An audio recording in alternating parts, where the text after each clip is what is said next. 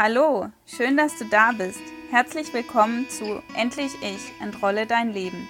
Dein Podcast für mehr Mut, öfters deine eigene innere Yogamatte auszurollen und die festgefahrenen Rollen, Glaubenssätze und Muster in deinem Leben zu hinterfragen und so noch mehr die eigene, ganz individuelle Rolle in deinem Leben zu finden. Hey, es ist so schön, dass du da bist und dir die zweite Folge meines Podcasts anhörst. Schön, dass du dir die Zeit nimmst, deine innere Yogamatte mit mir auszurollen. Es ist nun vier Wochen her, dass ich mich auf den Weg gemacht habe und den ersten Teaser aufgenommen habe.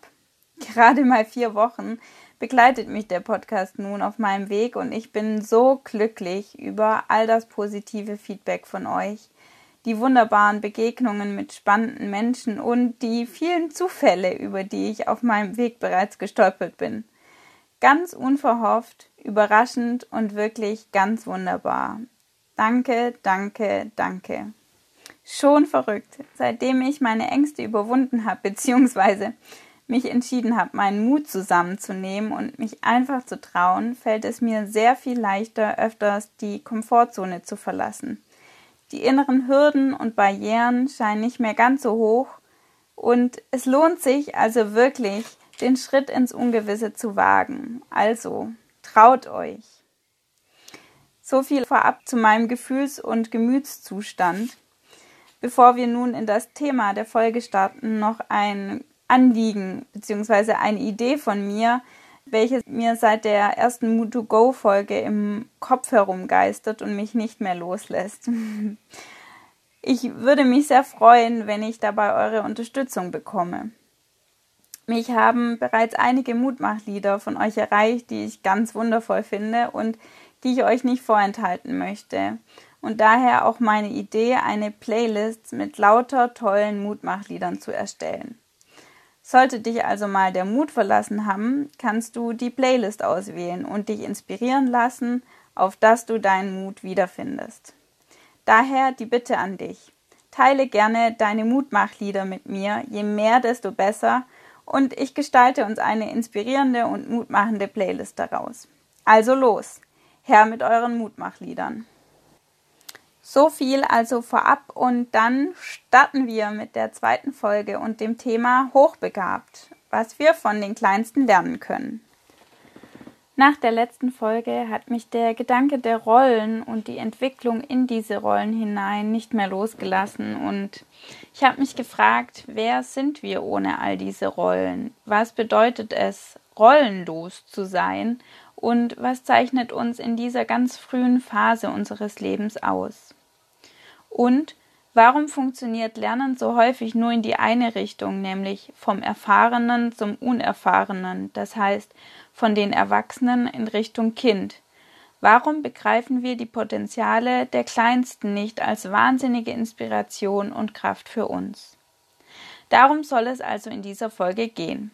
Was können wir Erwachsene von den Kleinsten lernen? Ich habe mich also in den letzten Wochen viel mit der frühkindlichen Entwicklung beschäftigt und besonders mit den Forschungsergebnissen von Gerald Hüther, einem der bekanntesten Hirnforscher im deutschsprachigen Raum. Er verbindet als Bestsellerautor wissenschaftliche Erkenntnisse und Lebenspraxis und das sehr anschaulich und verständlich. Einer seiner Thesen lautet, dass wir alle, jeder Mensch, als hochbegabtes Wesen auf die Welt kommen. Tatsächlich steht uns nie wieder im Leben ein so riesiges Potenzial an noch unverknüpften Nervenzellen zur Verfügung wie in den ersten Lebensmonaten und Jahren. Scheinbar ist alles möglich. Jeder Mensch hat einen anderen Bereich, in welchem er oder sie hochbegabt ist. Nur sehr häufig wird dieses Potenzial von unserer Umgebung gar nicht als Hochbegabung wahrgenommen, und das kann ganz unterschiedliche Gründe haben. In dem Kulturkreis, in dem wir leben, wird es nicht als Hochbegabung angesehen, dass wir bis auf den höchsten Ast ganz schwindelfrei und scheinbar mühelos klettern können. Je nach Umwelt entwickeln sich auch unterschiedliche Fähigkeiten unterschiedlich stark. Wächst man als Kind im Amazonas auf, so lernt man die verschiedensten Grüntöne zu unterscheiden.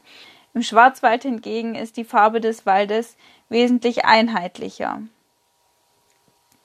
Der Faktor Zeit. Es hängt sehr stark davon ab, ob die Gesellschaft bereit ist, das Können als Potenzial zu erkennen. So ist es ja auch bei vielen genialen Malerinnen und Malern oder Musikerinnen und Musikern so, dass sie eigentlich erst nach ihrem Tod zu Berühmtheit und Erfolg kommen. Dieses Potenzial und diese Hochbegabung lässt sich besonders in den ersten Lebensjahren beobachten. Sind wir erstmal auf der Welt, so können wir nicht mehr aufgehalten werden. Wir machen Entwicklungs-, ja Wachstumssprünge. Unsere Neugier und unser Drang zu lernen sind kaum zu bremsen. Wir beobachten ganz genau unsere Umgebung, lauschen den unbekannten Geräuschen, Tönen und Klängen, und so bilden sich täglich mehr und mehr Nervenverknüpfungen aus, welche je nachdem, wie häufig sie wiederholt oder angesprochen werden, entweder stabilisiert werden oder wieder verkümmern. Wir stürzen uns voller Vertrauen in die Welt und entdecken unsere Umwelt meistens durch Trial and Error. Wie oft müssen wir uns beispielsweise als Kind hochziehen, bis wir lernen zu stehen oder die ersten Schritte zu machen? Wie oft enden diese Versuche erfolglos auf dem Hosenboden? Und doch lassen wir uns nicht entmutigen und machen so lange weiter, bis es uns gelingt. Wie wir dabei aussehen oder was andere von uns denken könnten, darüber machen wir uns gar keine Gedanken, viel zu sehr sind wir mit dem Tun beschäftigt. Außerdem sind wir uns zu Beginn unseres Lebens auch ganz sicher, dass wir so, wie wir sind, genau richtig sind und dass wir so liebenswert sind. Trotzdem ist Liebe, Zuwendung, Vertrauen und Bestätigung von außen bereits einer der wichtigsten Wachstumsträger für uns. Wir sind voller Kreativität, Gestaltungslust, Freude, Vertrauen und Zuversicht. Ganz eifrig und mit unglaublicher Beharrlichkeit machen wir uns auf die Welt zu entdecken. Und das gelingt uns so besonders gut, weil wir im Hier und Jetzt sind. Wir grübeln nicht über Vergangenes und Zukünftiges, sondern nehmen unsere Umwelt und uns ganz aufmerksam wahr. Aber wo geht uns diese Begabung verloren? Warum erhalten wir uns dieses wahnsinnige Streben nach Wachstum, Autonomie und Freiheit nicht? Wie oft werfen wir hin, hören entmutigt auf, weil etwas beim dritten oder vierten Anlauf nicht klappt?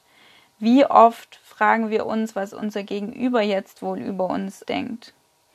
Warum geben wir so schnell auf? Haben wir doch in unserer frühkindlichen Entwicklung wahre Wunder vollbracht und uns täglich immer wieder auf ein neues getraut. Herr Hüter erklärt das folgendermaßen. Wir alle versuchen mit einem riesigen Potenzial in die Welt hinauszugehen.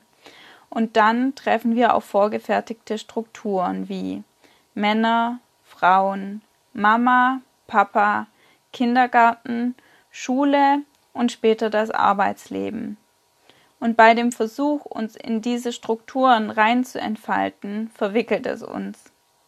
Und in diesem verwickelten Zustand kann man sich dann nicht mehr so entfalten.